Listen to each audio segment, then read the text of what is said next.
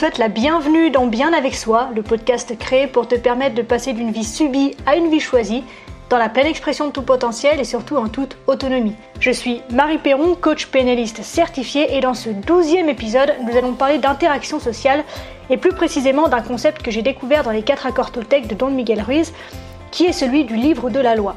Alors ici, je te propose un contenu un peu plus chill que d'habitude, dans le sens où il va être moins technique et moins compliqué à appréhender juste par l'écoute, mais il n'en est pas moins important puisque tu vas découvrir une nouvelle raison pour laquelle peut-être que tes interactions sociales tombent à l'eau avant même que certaines ne commencent. Et donc tu vas pouvoir une fois de plus te recentrer sur ce qui fait en fait ces divergences peut-être d'opinion, d'interprétation et ce qui fait que du coup tes interactions auxquelles pourtant tu tiens, dans lesquelles tu as pourtant envie de t'investir, finissent par tomber à l'eau et parfois de manière complètement dramatique. Donc le livre de la loi dont j'ai envie de te parler aujourd'hui, c'est aussi ce que d'autres comme Brooke Castillo ou notamment Esther Taïfé, qui est une créatrice de contenu et coach que j'apprécie beaucoup, dont j'apprécie en tout cas le travail, appellent le manuel de bonne conduite. Mais dans ces deux notions, il y a une très légère différence que je vais t'expliquer un petit peu plus loin. Mais pour faire simple, pour l'instant, dans l'ensemble, ça désigne en fait l'ensemble des règles que tu as intégrées à ta façon de penser, d'être et d'agir, que tu considères comme universelles et donc applicables à toutes et à tous. Donc tu t'échines à les respecter et bien sûr tu t'attends à ce que les autres fassent de même. Et c'est bien là que le bas blesse parce que si ces personnes n'adoptent pas le comportement auquel tu t'attends, eh bien tu vas punir d'une certaine façon ou d'une autre ces personnes. Donc par exemple, les personnes de la génération de nos grands-parents sont nombreuses à considérer que c'est aux jeunes, par exemple, de prendre de leurs nouvelles. Si les jeunes ne le font pas, elles partent du principe que c'est parce que leurs petits-enfants ne les aiment pas ou ne les considèrent pas.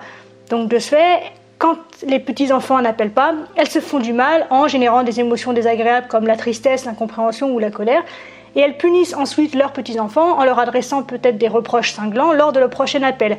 Et là, la punition est double puisque Frustrés, les petits enfants se diront bah, Je vais pas la rappeler parce qu'à chaque fois que je l'appelle, finalement, je m'en prends plein la gueule. Donc, si on inverse un peu les rôles, nous aussi, en tant que petits enfants, ou enfants hein, d'ailleurs, on a une liste de règles qui les concernent également, et s'ils ne les respectent pas, on les condamne à notre tour, et on se fait du mal à travers des pensées et des émotions qui, de toute évidence, n'arrangent absolument rien. Donc le manuel de bonne conduite, c'est le recueil de toutes les choses que l'on attend des autres quels qu'ils soient, que ce soit des proches ou de parfaits inconnus qu'on peut simplement croiser dans la rue. Alors que le livre de la loi, lui, est plutôt orienté vers toi-même. Donc il réunit lui aussi une liste de règles à respecter, mais cette fois-ci c'est celle qui te concerne toi spécifiquement. Mais en gros, si tu te réfères au manuel du livre de la loi, ça veut dire que tu as un ensemble de règles que tu as intégrées pour toi, que tu t'attends à ce que d'autres comprennent et respectent. Quoi qu'il en soit, l'un comme l'autre trouve son origine dans ton système de croyance. Et donc pour comprendre l'origine de ton système de croyance, je te renvoie à l'épisode 2 du podcast dans lequel je te l'expose de façon détaillée. Mais pour que cet épisode ne t'échappe pas complètement, je vais te le réexpliquer là brièvement. Donc pour faire simple, lors de ta construction psychique et identitaire, tes parents et les personnes responsables de ton éducation te transmettent ce qu'ils ont compris du fonctionnement d'une famille, de la société et plus généralement du monde. Puis, assez vite dans ton évolution, la société vient y mettre son grain de sel, et dès lors, tu comprends très vite et très jeune qu'il y a des parties de toi qu'il vaut mieux enterrer, au risque de ne pas pouvoir t'intégrer et donc d'être rejeté. Et donc, pour contenir tes élans naturels, tu crées peu à peu un cadre dans lequel tu dois te restreindre pour être et t'exprimer, et ce cadre, c'est ce qu'on appelle donc ton système de croyance. Et donc, au cours de ce que Don Miguel Ruiz appelle le processus de domestication, ton système de croyance devient le livre de la loi qui va finir par gouverner ta vie entière. Et donc, quand tu te conformes aux règles de ton livre de la loi, tu te récompenses, et dans le cas contraire, eh bien, tu te punis. À partir de là, ton système de croyance devient ton grand juge intérieur, tout comme tu deviens sa toute première et sa plus grande victime, puisqu'il commence par te juger, par te fustiger, par te castrer, puis par te punir, à travers ton seul intermédiaire. Et donc par ce biais, par ce cadre, tu joues pour toi trois rôles différents, donc celui du juge, de la victime, et quand on fait un mélange un peu des deux, tu en arrives finalement à jouer le rôle du tyran. Et bien sûr, par l'intermédiaire donc du manuel de bonne conduite, tu tiens les mêmes rôles auprès des autres. Je pense qu'à ce stade, tu peux comprendre pourquoi certaines relations sont donc difficiles, voire impossibles, et prennent la flotte parfois même avant qu'elle n'ait commencé. Parce que nous avons chacun notre livre de la loi que l'on doit, entre guillemets, respecter, mais que personne, absolument personne, n'a le même. Les règles qui régissent ton existence sont complètement différentes des règles qui régissent l'existence des autres. De ce fait, une loi qui pour toi est universelle ne l'est pas pour l'autre. Mais comme vous attendez chacun une chose de l'autre selon vos représentations respectives, et eh ben chacun finit par se prendre un mur. Et donc à partir de là, c'est la débandade puisque chacun se retranche dans ses lectures d'interprétation et la relation prend l'eau et parfois de manière complètement dramatique et pourrie par le quiproquo puisque chacun parle souvent de la même chose de manière totalement différente et on se sépare, on se déchire sur juste un problème en fait de communication et de représentation. Ce qui fait qu'on en arrive là, c'est qu'on a très probablement oublié que cette structure, donc ton système de croyance, n'existe que parce que tu l'as créée. Elle existe uniquement parce que tu l'as acceptée sans jamais la remettre en question.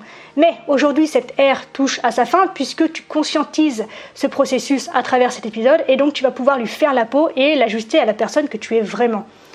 Et quand le livre de la loi aura disparu de ta tête, le juge, la victime et le tyran en disparaîtront à leur tour, et cette nouvelle posture que tu tiendras auprès de toi sera celle que tu pourras tenir auprès des autres. Et donc du coup, de la même façon, le manuel de bonne conduite va pouvoir perdre de sa puissance en toi, et donc tu pourras rendre aux autres, aux personnes qui enrichissent ton environnement, leur propre liberté, leur propre vérité et ce qu'ils sont, ce qu'ils, elles, sont vraiment.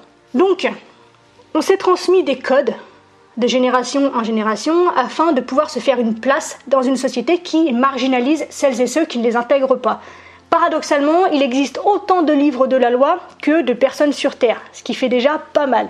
Et pourtant, écoute-moi bien. Là, c'est très important, tu poses ce que tu fais, tu écoutes ce que je te dis là.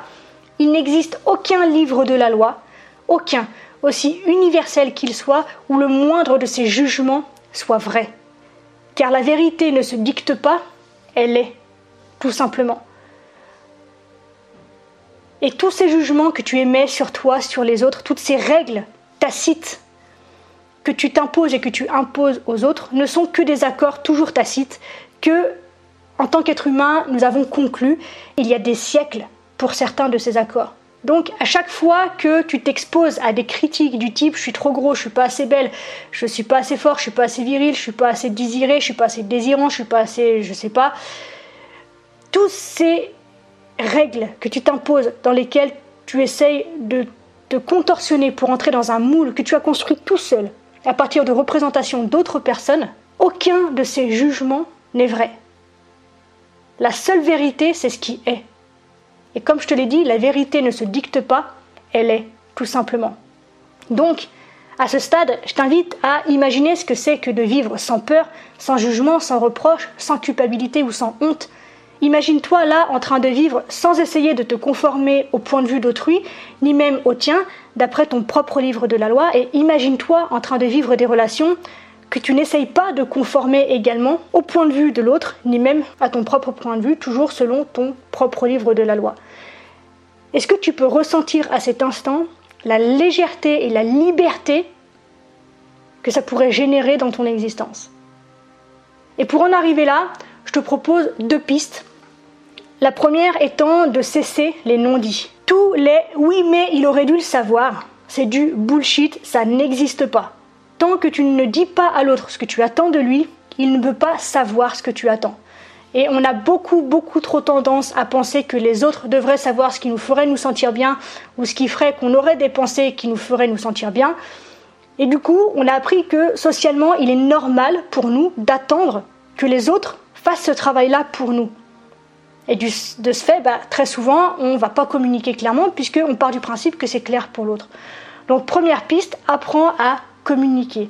Et dans les deux sens, c'est-à-dire que quand la personne en face de toi devine, fait quelque chose de bien, c'est génial, c'est chouette, donc fais-lui savoir qu'il ou elle a mis dans le mille, afin qu'il ou elle puisse s'en souvenir et recommencer dans l'avenir. Mais si tu ne dis rien même à ce moment-là, il, n'a pas de feedback auquel se référer pour continuer ou changer en fait un comportement. Et dans le cas inverse, si cette personne se trompe, au lieu de la laisser galérer et de laisser la moutarde monter au nez de tout le monde, explique-lui. explique-lui. Cesse de partir du principe qu'il est censé savoir mieux que toi, en fait, ce dont tu as besoin. Alors, cette première piste est intéressante puisqu'elle t'oblige à savoir, en fait, quels sont tes besoins et la façon dont tu attends à ce qu'ils soient remplis. Mais dans ce que je viens de te dire, là, cette dernière phrase, il y a quand même un truc qui me dérange. C'est que si on s'arrête là, j'ai un peu la sensation que l'on donne à l'autre le pouvoir de nous faire nous sentir de telle ou telle manière, alors que tu le sais, je suis partisan de l'indépendance, de l'émancipation et de la liberté. Et ici, du coup, j'en profite pour te rappeler que les circonstances sont neutres, comme on l'a vu ensemble dans l'épisode 7. Donc, si tu te dis que telle ou telle personne, par exemple, t'a trahi ou t'a fait du mal, c'est ce que toi, tu choisis de te dire et qui donc te fait te sentir mal.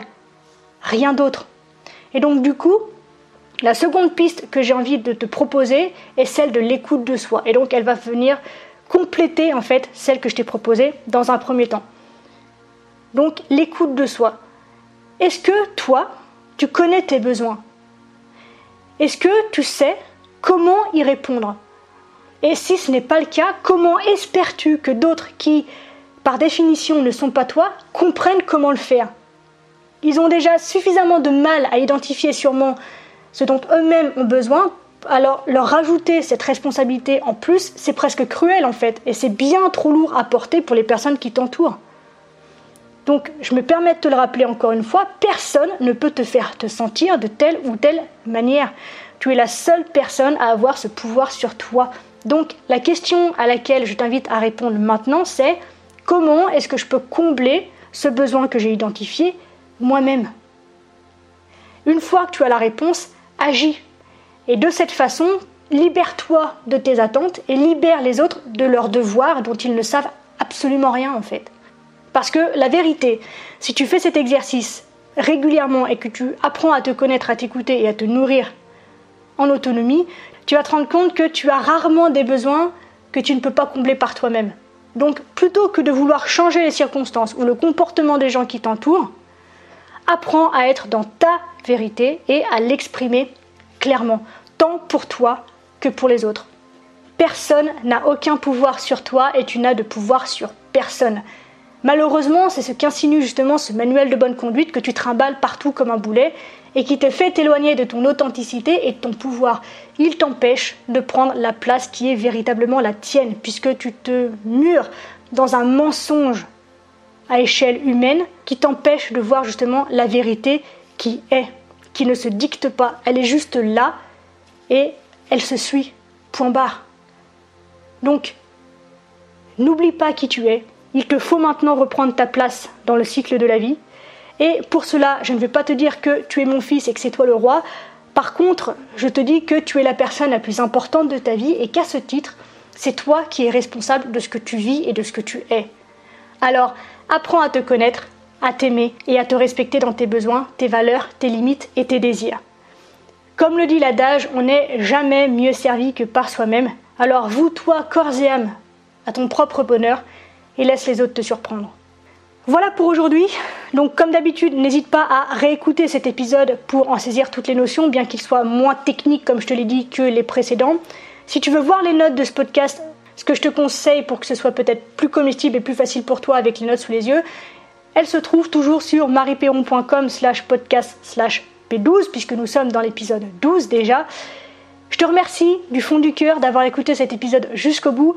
Sache que si tu ressens l'envie d'aller plus loin, que tu as un peu de mal peut-être à appliquer tous les outils que je te donne et que tu souhaites un accompagnement dans ton travail personnel, tu as la possibilité de venir vers moi pour un coaching individualisé dans lequel donc je t'accompagnerai personnellement. Donc si tu es intéressé, n'hésite pas à aller voir sur marieperron.com dans la rubrique coaching. Et si tu as envie de te lancer, ce qui va se passer, c'est qu'on va d'abord convenir ensemble d'un premier rendez-vous durant lequel on va se voir en séance individuelle, une séance qui est gratuite et qui nous permettra de savoir si effectivement on peut travailler ensemble et si je peux t'accompagner dans la réalisation de ton objectif. Donc si ça t'intéresse, je te donne rendez-vous tout de suite sur marieperron.com. Le lien, tout comme celui de la retranscription écrite du podcast se trouve bien sûr dans la description. Je t'embrasse, je te souhaite un excellent week-end, prends soin de toi et je te dis à la semaine prochaine.